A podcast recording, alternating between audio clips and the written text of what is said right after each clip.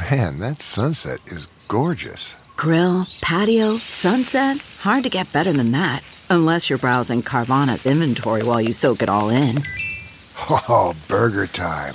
So sit back, get comfortable. Carvana's got thousands of cars under $20,000 just waiting for you. I could stay here forever. Carvana, where car buying meets comfort, meets convenience. Download the app or visit Carvana.com today.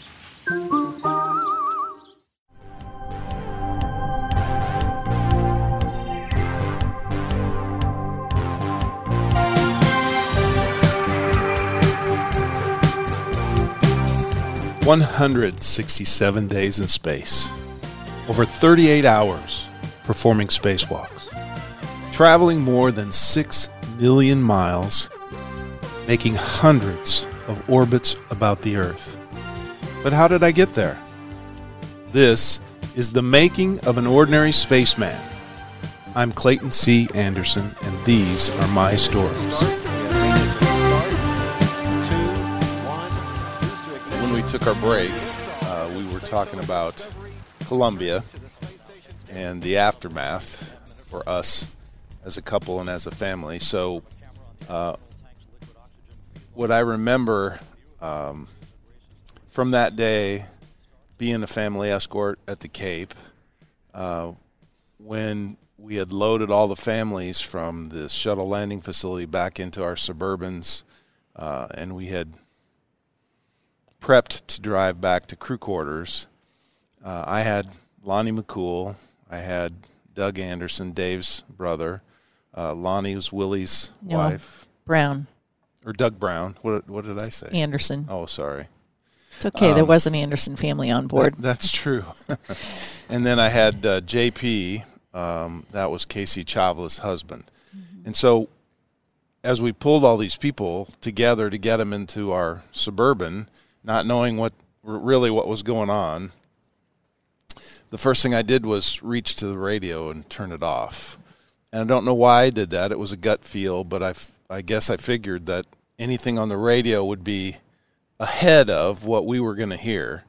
And so, thinking that it was not good, I didn't want the radio to be on for the families. Sure.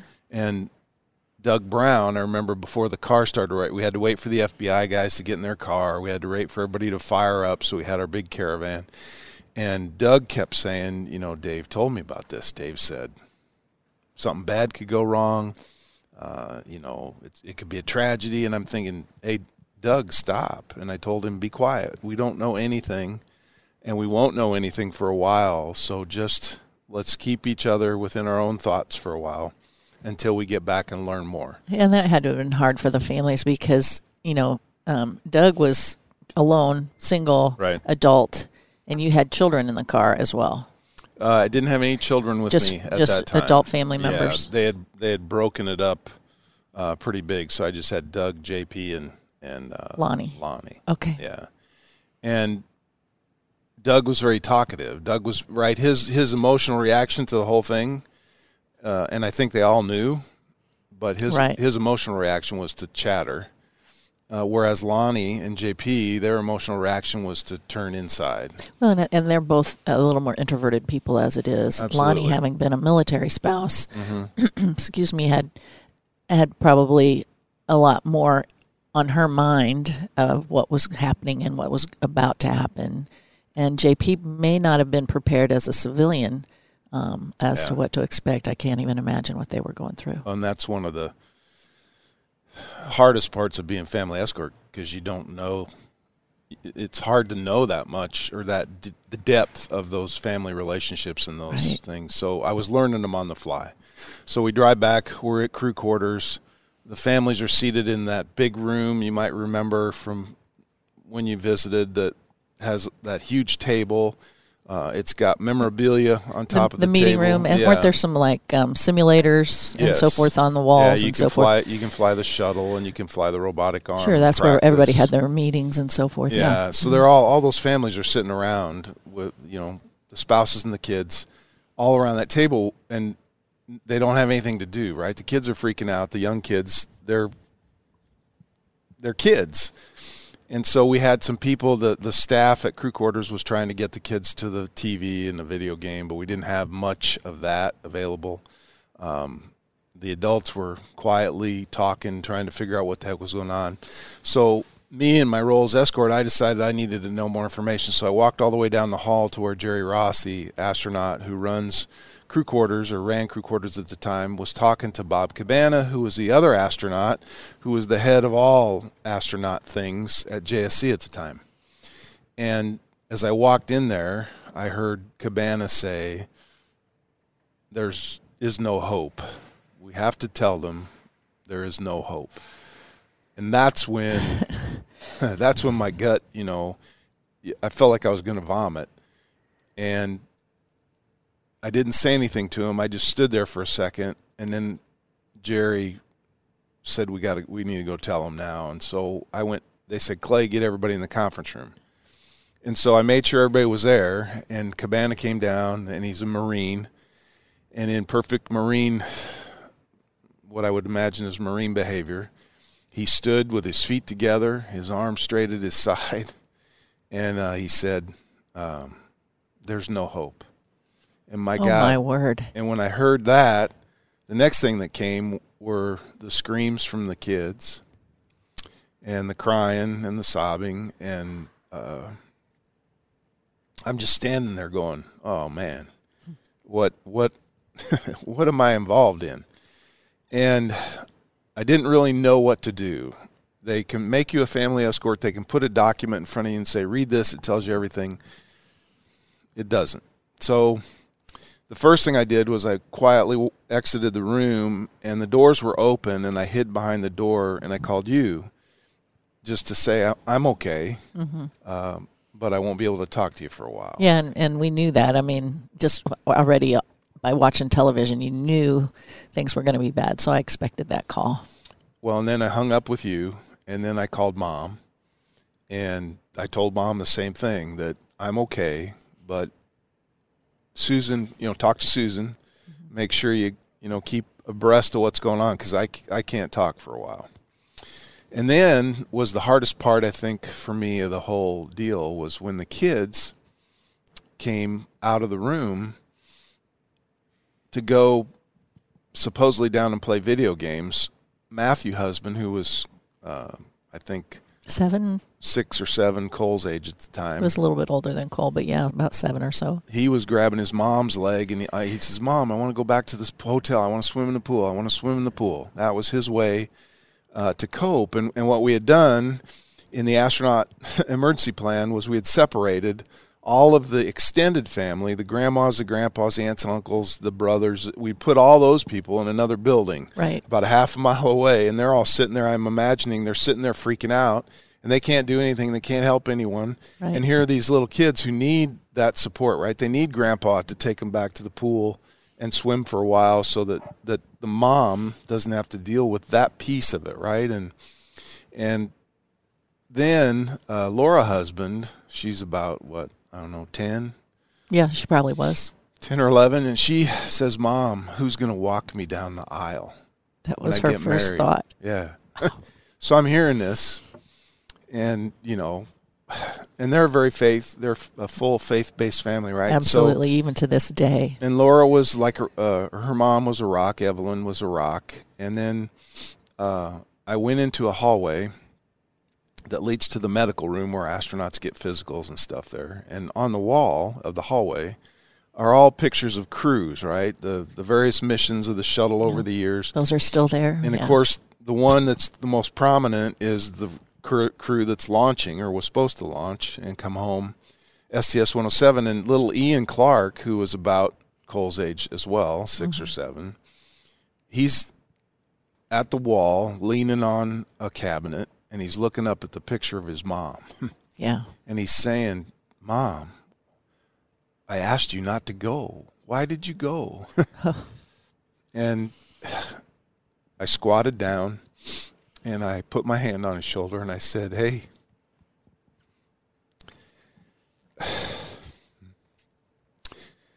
there are some things in life that happen that we simply can't understand.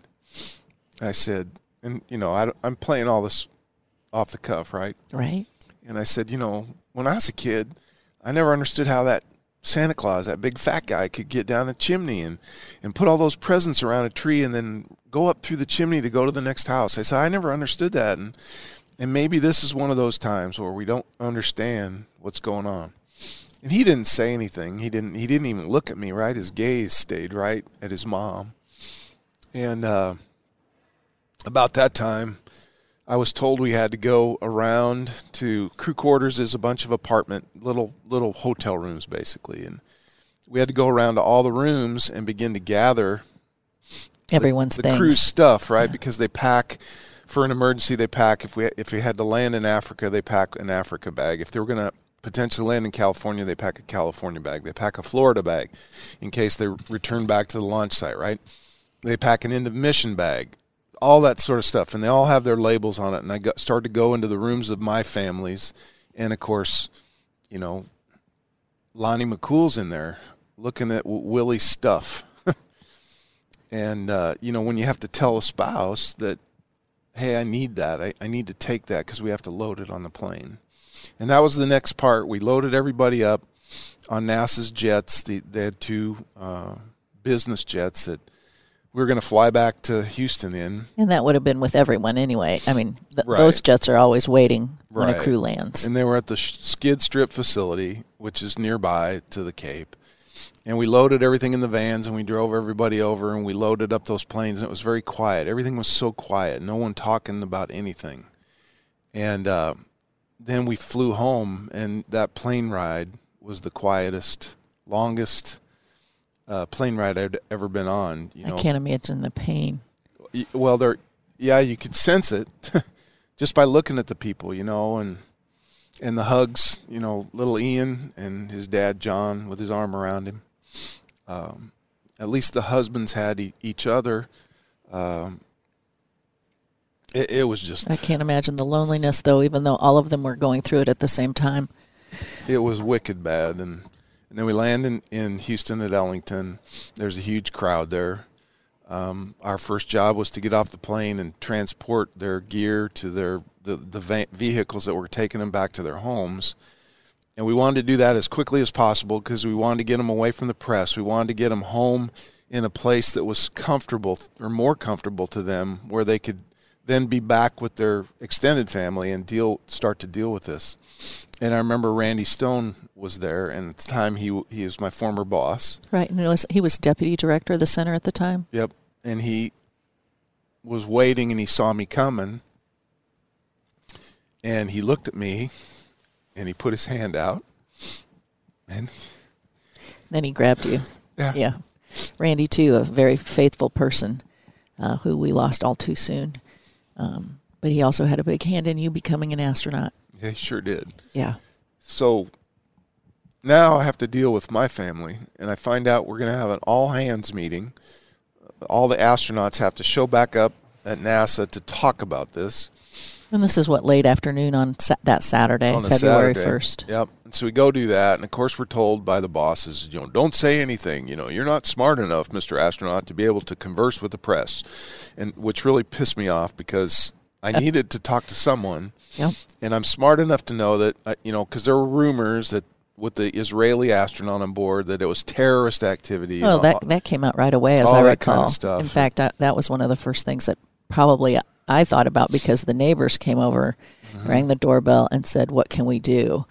Um, because everybody in the nation was watching. Yeah. You know, if or by ten o'clock in the morning, everybody knew what had happened and was watching it. And and the neighbors came and, and said, "What do you think it is? Do you think it was terrorist attack?" right. um, and you know what can we do to help you and my big thing was keep the press away because the press was going to start looking for spouses um, for, of any, astronauts for anyone to, any, to speak talk, yeah. and and how do you even deal with the a response and so um, fortunately Well, for me it, we were you know we had a couple of phone calls and other than that we didn't have anyone show up at the house that i'm aware of unless the neighbors scared Yeah. them away or whatever I don't. I don't remember, but I, I do know that you know I wanted to be trusted to say the right thing. that- That, I wouldn't speculate on something I didn't know about. So when the meeting's finally over, I hop in my car and I drove home, and I get stopped by the police Oh, in Clear gosh. Lake I Shores forgot about that. because I was speeding. and I pull over. I'm in my big red pickup truck, and I roll down the window, and the guy says, "Do you have ID?" And I give him my ID, and he says, "You're speeding." And I said, "Look, I'm an astronaut, and I I just we just talked met talked about the Columbia that happened today." And he goes, "Well, do you have proof that you're an astronaut?" And of course, back then, Are you in your blue suit at this time? No. Oh, you'd already changed.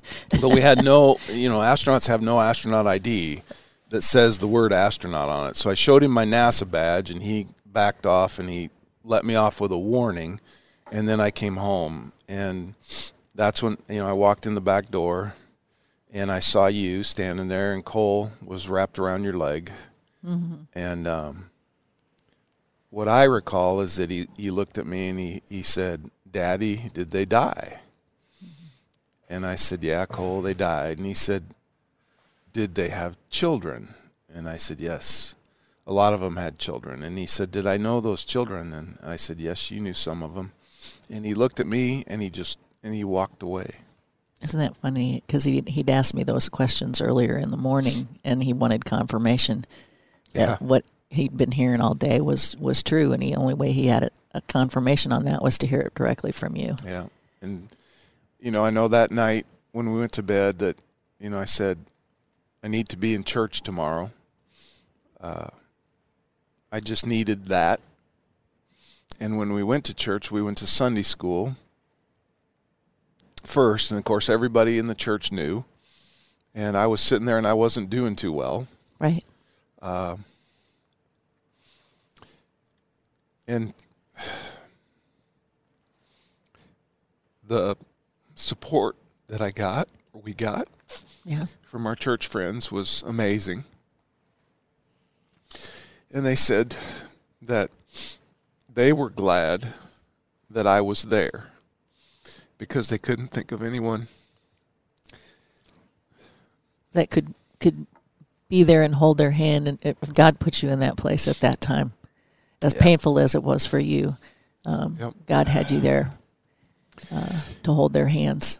And they, the pastor Woody Berry was he changed his whole sermon, and he talked about what happened and how to help us deal with it. And I remember we were sitting kind of back to the middle, and and he said he said something, and I just lost it, and I just started to sob.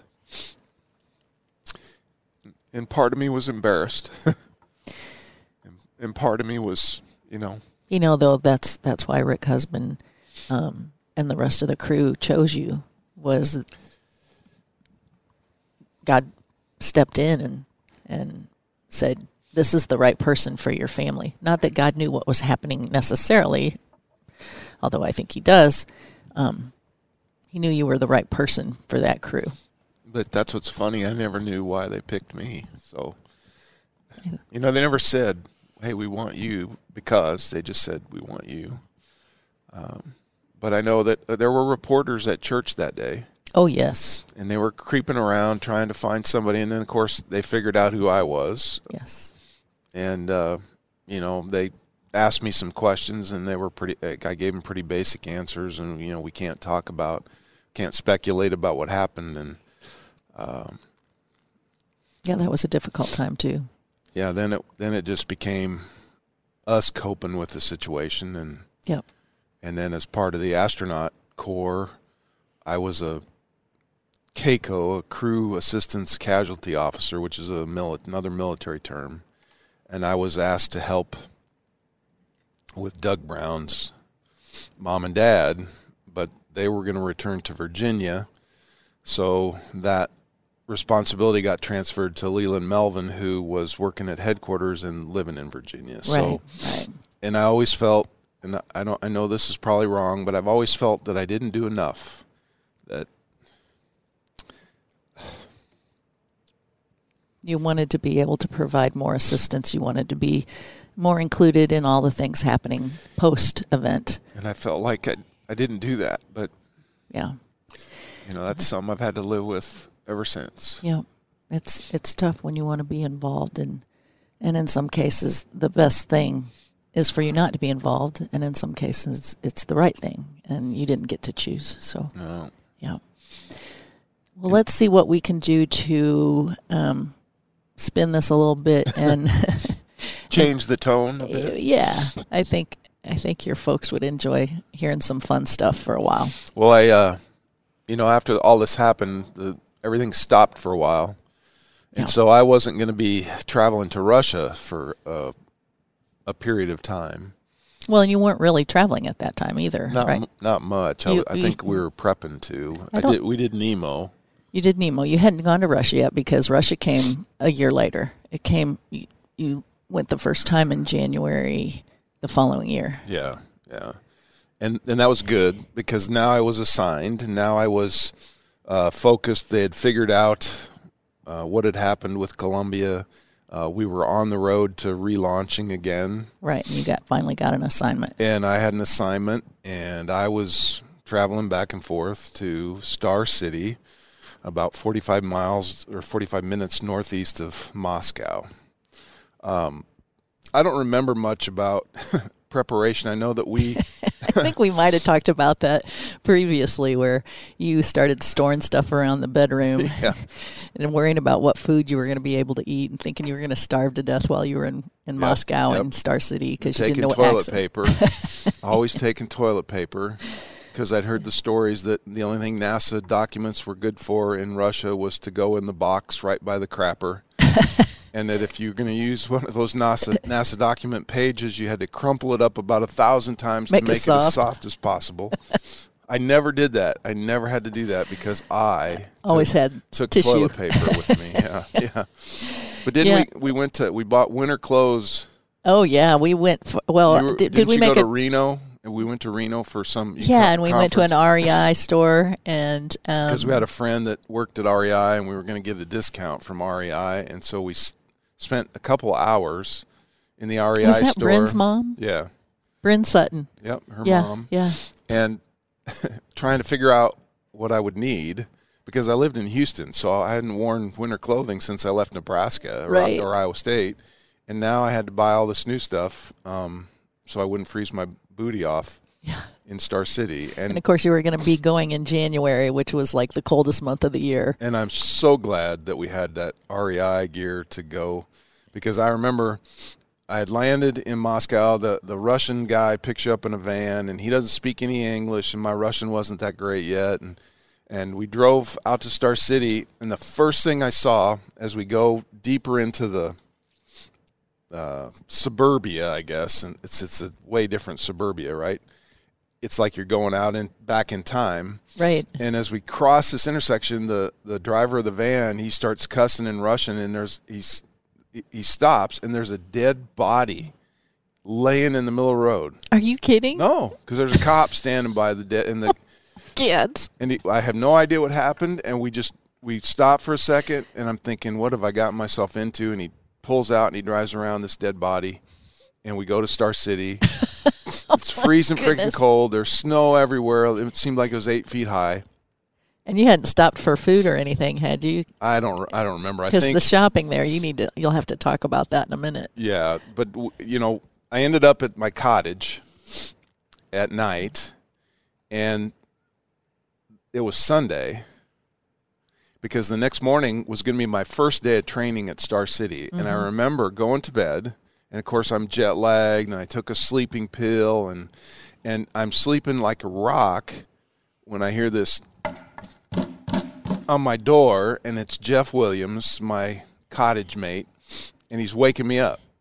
Saying it's time to go. It's time to go, and it's it's freaking dark outside. Yeah, it's dark there a lot. I know, and, and you know, I wake up and I'm I'm groggy and I don't know what I'm doing. He says, hey, "Get ready, we got to we got to go meet the the Russian contingent of bigwigs and yada yada yada." And I had no idea this was going on, but he did, and so I get dressed and he drags me over to the territory, which is about a ten minute walk. And puts me in front of all these Russian guys in military uniforms, right, who are welcoming me to Star City. And that was how my training started uh, to become an astronaut flying on the International Space Station. Crazy. And and you know, the first set of classes that I took, uh, I had a translator because my Russian wasn't that good, and I remember we were studying each module of the Russian segment of the space station, so the service module and the functional cargo block. And one of my first classes was a guy telling me why the service module was composed of a cylinder, a cone, and a sphere. and I'm thinking, okay, this is kind of interesting, but why do we why do we care? But but you can't say that as an astronaut. You can't be that guy that questions the teachers Right. at Star City because others had questioned those guys, and the then the unwritten rule was if you mouth off to them or you tell them how smart you are, because some guys had said, hey. Hey, I understand this. I'm a physicist, or I, I understand this. I don't need to study this. They would put a mark by your name, and, and you would be on a list. I'm sure there were a few folks on the list. And everybody said that our cottages were bugged, and you had to be careful what you said. Well, they'd said that for years. I mean, this is what 04 Right. when you're over there, and yeah, they'd been saying that since '92 or three when we first started uh, relationship. And, and so this this whole thing went on right for weeks at a time. Four weeks in Russia, four weeks at home, four weeks in Russia, four weeks at home. So let me tell them a little bit It made about me a what crabby dad, didn't it? yeah, for sure.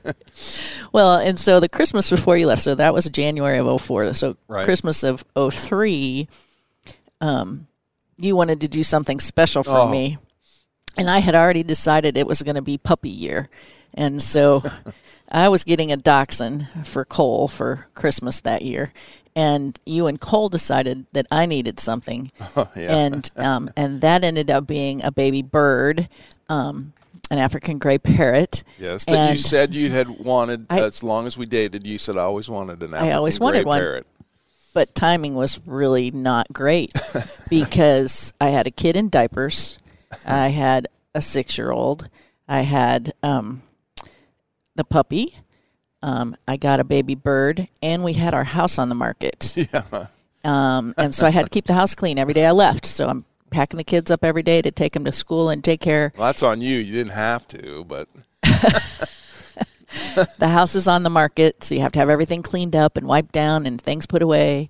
And um, and you you were gone twelve weeks yeah. out of well, you were gone No, I was gone. So the first twelve weeks of training was four weeks in Russia. right, Then I flew home for one week. right, Then I got on a plane and went to Canada for two weeks. yes, And then I flew home for a week. And then I was back in Russia for four more weeks. So the first 12 weeks I trained, I was only with my family for two weeks. yes. And I didn't like it either. But imagine all these other things that I was doing, I know. Uh, you're, let alone you being gone and that just being. But then have I I, told you that you're amazing lately? a baby bird, a puppy, a kid in diapers, and a house on the market. That was a Bitch, bitch, great bitch. time. that was a great time. but yeah. we still have Astro, the African gray. We do. We do. He's going to live forever. who speaks Russian, A little bit. English, and I think maybe a swear word or two. He used to say "Go Big Red," but he doesn't say that no, anymore. well, they they don't haven't earned it back yet. Once they earn it back, we'll we'll bring back Go Big Red. okay, Huskers sounds- rule, Huskers rule, Go Big Red, Huskers rule. oh my God! So, how was how was I as a father and a spouse during this three and a half years or whatever it was Yeah. that I was traveling back and forth around the world? Um, I would say be that nice. yeah, yeah. be nice. I'll try. Um, it was harder than you being gone Oh, did I mention we've been married for 28 years? yes. Did I mention that? Okay, sorry, honey. Go. Yeah, so I found the the three and a half, four and a half years of training, and there was a delay because when we returned to flight, um, we had more foam fall off of the vehicle, which was part of the problem that happened to um, to uh, Columbia, and so um, STS one fourteen had a, a, re- a return to flight, and more foam fell off, so we delayed launches again for another year. So your training ended up being longer than anticipated. Right. Um, right. So that that time was home a month, gone a month, home a month, gone a month, and our routine with the kids needed to re- remain the same. As much as possible. But when you were home, you always wanted to be involved in what we were doing. But I'm you still, guy. but you still had your responsibilities to training and work. And even though you wanted to be involved in what the kids were up to uh, and and and engaged in that, you also were focusing on the training that you had and prepping for your next trip to be gone. Right. So that made it harder, much harder than when you spent 152 days in space. Oh, I believe it. um, because once you were totally gone, you it. were gone right. and you you know as a family um, the agency doesn't really think about those years prior to launch they they they give you some attention we got some briefings. Yeah. We got yeah, we got some psych briefings that said, "Hey, this is going to happen don't count on anybody but yourself. You're not going to get much help." Oh, that's So- comforting. yeah um so you know it, it i found that that was more difficult and you know we made some mistakes we probably should have stayed in our house in south shore um, for that period because the neighbors were more known they knew the family and they Right. appreciated us and when we moved into this new house um, you know just a year before you flew not even a year it was about 10 months before you flew um, it was a brand new neighborhood Right. we didn't know anybody. The kids didn't really know people, um, and so that support system wasn't there. Um, and so that you know there were there were difficulties, definitely difficulties. And the, your question was, how did you behave? Well, how did I behave? You know, it was a hard time for all of us, um, and it was hard for the kids. I think there was a little stress there, and and um, you know, I tried to entertain the kids um, with Wednesday nights Mexican food, and um, you know, we we would you know have phone calls and so forth. The kids they didn't really enjoy phone Right. calls from Russia. Um, No. It just wasn't interesting for them. They'd rather just wait till you were home to spend time with you. Um, on nights when you would come home for the first time in a month, we would do steak night. Right.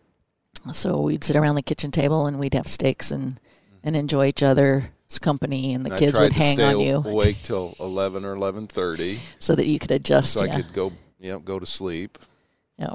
Yeah, I, and and I remember it, it was really hard for me when I was in Russia. You know, I was told that my computer in Russia in the cottage would be exactly the same as the one on my desk back at NASA, and so I had purchased a video camera that you know plugged into the to the computer so I could see the kids and we could do video conferences. Well, it took us several tries over weeks before we figured out that the Russians had blocked the ports in the system somehow that were not that would not allow the video to go through. So for a long time, our calls weren't video. Right. Uh, and I remember Well, and this is also early on in technology when you think about it. You're talking 04, 05, 06. Yeah, and I was listening to the other astronauts. You need to buy this camera, and you need to do this. And and I remember when I finally got to watch Cole one time, he was up in the study, sitting at the desk, and all he was doing was spinning,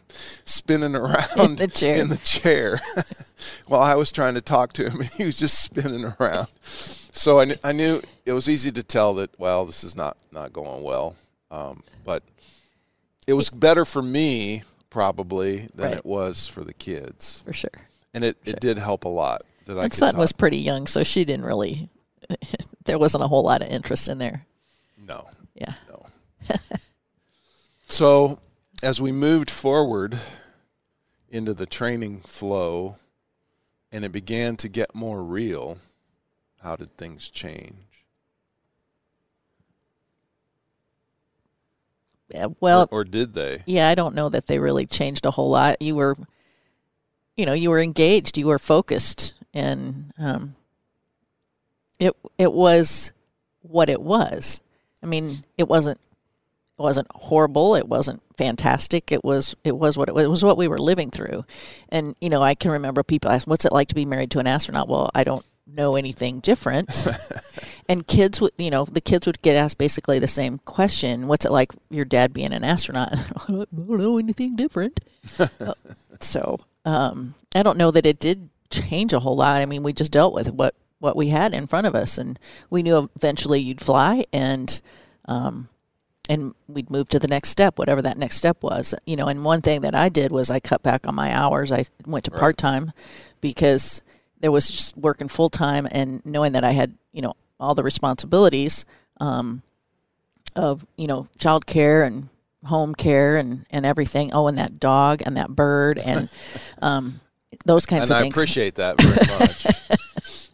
um, Did I say I loved you today? yeah. Okay. so uh yeah it was it was um, a lot different than maybe other people were living through but it was that was our life. That's Right. what we chose. Uh, i know i know when i married you or i knew when i married you that you were either going to be um, an NCAA division one basketball referee an nba basketball referee or an astronaut. Those were your three things that you wanted to do. So i knew that i had a life in front of me that i needed to be an independent woman so uh, we made that happen, and um, you know we chose to focus on you, and I focused on the family, and then we got to celebrate the first launch. Which, well, and before before we went through the launch process, we took the kids to a launch prior yes, to make sure that well, maybe I don't know if we could make sure of anything, but to expose them to the situation, right? Suni Williams, who was my I was her backup Right. for most of my training flow because she was going to fly uh, on the space station with Expedition 14 right, or whatever the numbers were back then. They kept changing a lot, but I was always her backup. Uh, she was on Expedition 12, then moved to 13, then she was finalized to 14. Right. I was finalized to 15. I backed her up. I traveled with her to Russia. We did uh, winter survival training in the winter uh, of NOLS uh, National Outdoor Leadership School in Mi- Wyoming. That was not fun. Uh, but knowing when her launch was now go, it was a great opportunity for us to expose the kids Sure. to the process. yeah. So it was like December of 6 Mm-hmm. and um, so we went to Florida. Uh, STS 116, I think, is what Right. it was. Mm-hmm. And um, we were just going to be a crew family Just that was watching. watching. Right. And so they put us on regular buses with all the other visitors and that sort of thing. Um, but I think, yeah, that is that is that is that what happened? I'm pretty I've been sure. so, been so Uh, I lucky mean, to see so many launches that I didn't you get know, any. We didn't get any special treatment Yeah. except that we were allowed to be. I in think the, we got to drive our own vehicle out to Banana Creek because I don't remember anybody being around when Sutton was yelling. Yeah, I don't remember. It's. I, I think you're right. So somehow we got to be able to go out to Banana Creek, which is the viewing site for the majority of people who go and watch a launch. Mm-hmm. There's other places that you can view from, but that's kind of the, the closest, And we got coolest to sit spot. with the families. We Yeah. were in the the families and the NASA uh, astronaut groups. Now, Right, the, but the it wasn't VIPs necessarily- were next to us. Yeah, but the the so the the crew families of the people on board weren't necessarily with us. No, they were in the. Uh, they were either on the launch control center Right. roof. I don't think they were at the Banana. We hadn't moved to that location no. yet. So, but their extended families were there. Right. Uh, there were astronauts hanging out. You know, that come for the launch and do Right. whatever jobs I they do. say Stephanie spoke that time. uh huh. Yes. I, I believe so. Yeah, Stephanie, Wilson. was who ended up being a crew member of yours. Um, so uh, we went, and um, it was nighttime. It was fantastic. It was beautiful, um, and It was chilly. yeah, yeah, it was December in Florida. So I mean, not like here in Omaha, but Yeah, true. but uh, it was it, for for Florida. It was a little chilly, um, and the vehicle launched, and it was pretty exciting because it was nighttime. So the glow was really fascinating, and we got to experience that with one of your missions as well. Um, but anyway, when the once it was over, the wind direction um, was such that they needed to clear the viewing area pretty quickly after launch. Which normally they let you hang out. You can go inside the Saturn V building. You can do a little shopping. You can chat with people and go through the whole. Right. Oh, that was so great. Well, we didn't get to do that because the wind direction was blowing the acid rain back toward the viewing site. And that's that's because the solid rocket motors have the solid part of it is uh, aluminum perchlorate, and when it burns, it can it makes acid rain, and it always makes acid rain, but it depends on the wind direction as to where it's going to land, and if it's the wind puts it back on the people, they whisk you out as fast as possible. Right. And there wasn't really like huge danger, but they definitely Right. wanted to protect us. So they wanted us to get all the back in our vehicles as quickly as possible. And we were some of the last to get in our vehicle. And some of the buses were waiting on us because we had like an SUV that our family was in. And um, that's when Sutton started crying and screaming. And she, but she was little. Yeah, and she loves Suni. Yeah, she loves Suni, but Yeah. I don't. what I remember was she kept saying, "It's Suni, it's Suni. I'm gonna miss Suni," and I finally figured out that it really wasn't, Wasn't that. Suni, yeah, it was yeah. just that all the emotion and the loud noise and the bright light, and you know, I'm really glad that we took them, Right. took the kids because I would have had to have dealt with that when you launched. And now at least they'd been through some of that and understood it was going to be loud and it was going to be um, kind of scary and Mm-hmm. and bright and shiny and and and people pushing you everywhere and and so at least we went through that with her first. Well, and we finally got back to the condo. I remember this very clearly that we got I told her all the way back we're going to send an email to Suni. We're going to send an email to Suni and we got back and Suni wouldn't get it for a few days, but I had access to her uh, space station email account. Right. So Sutton and I composed an email and we told Suni uh, that we loved her and, and you know, it was beautiful and la la la. And we hit the send button and it went. To, I said it's going to go to Suni. She's going to read it and everything will be cool. And she'll send you an email back. And uh, that calmed her down a lot. And she did get an email back from Suni a few days later. So I wonder if she remembers that. I don't know. We'll have She to was pretty her. small. Uh, uh, yeah, she was only two, right? No, no, no, no. When she, she- when you launched, she was almost six. Oh, she was almost six, so she's probably five. yeah, she was five, with, when we watched that because she was six when you launched because she had a birthday between the two missions. True. Yeah, True, true, true. Yeah,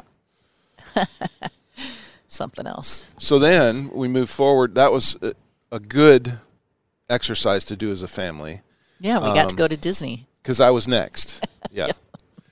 And we have an interesting launch story just based on the fact that uh, I had been assigned originally to STS 118. Yes. And STS 118 was scheduled to launch in August of 2007 to the International Space Station with me on board. Right, and you had been training with that crew for Mm-hmm. um, not just th- the Russian piece was independent of the training with the STS 118 crew. So we'd gotten Right. to know those families. We had a patch Yes. with my name on it. Yes, you did. That was very exciting. Yep. And uh, and and you had a great group of people that you were um, crewing with, and and you were going to do spacewalks with um, some folks on that uh, that particular assignment. So we'd spent uh, what eighteen months, I think, at that time, maybe not quite that much, um, as crew family, right? Right. Everybody on one eighteen. And then 117, which was supposed to go after 116. So 116 flew in December. 117 was supposed to fly in February, I think. right, And there were six guys on board. right. And there was some freak hailstorm uh, the on the Cape. pad. On the pad. It wasn't even the whole Cape, it was just like there where the shuttle was ready to launch. And it was the week of launch. And it gets hit by hail. And the external tank had pockmarks all over it Right. from the hail. So all of a sudden, STS 117 has to be repaired. And it And gets pulled delayed. back to the vehicle assembly Right. building, the So- huge building at the Cape. So everybody who'd been in Florida for that launch goes home, including exactly. the crew, everybody. Exactly. And things and that's, change. That's when our lives changed. Yeah. yeah.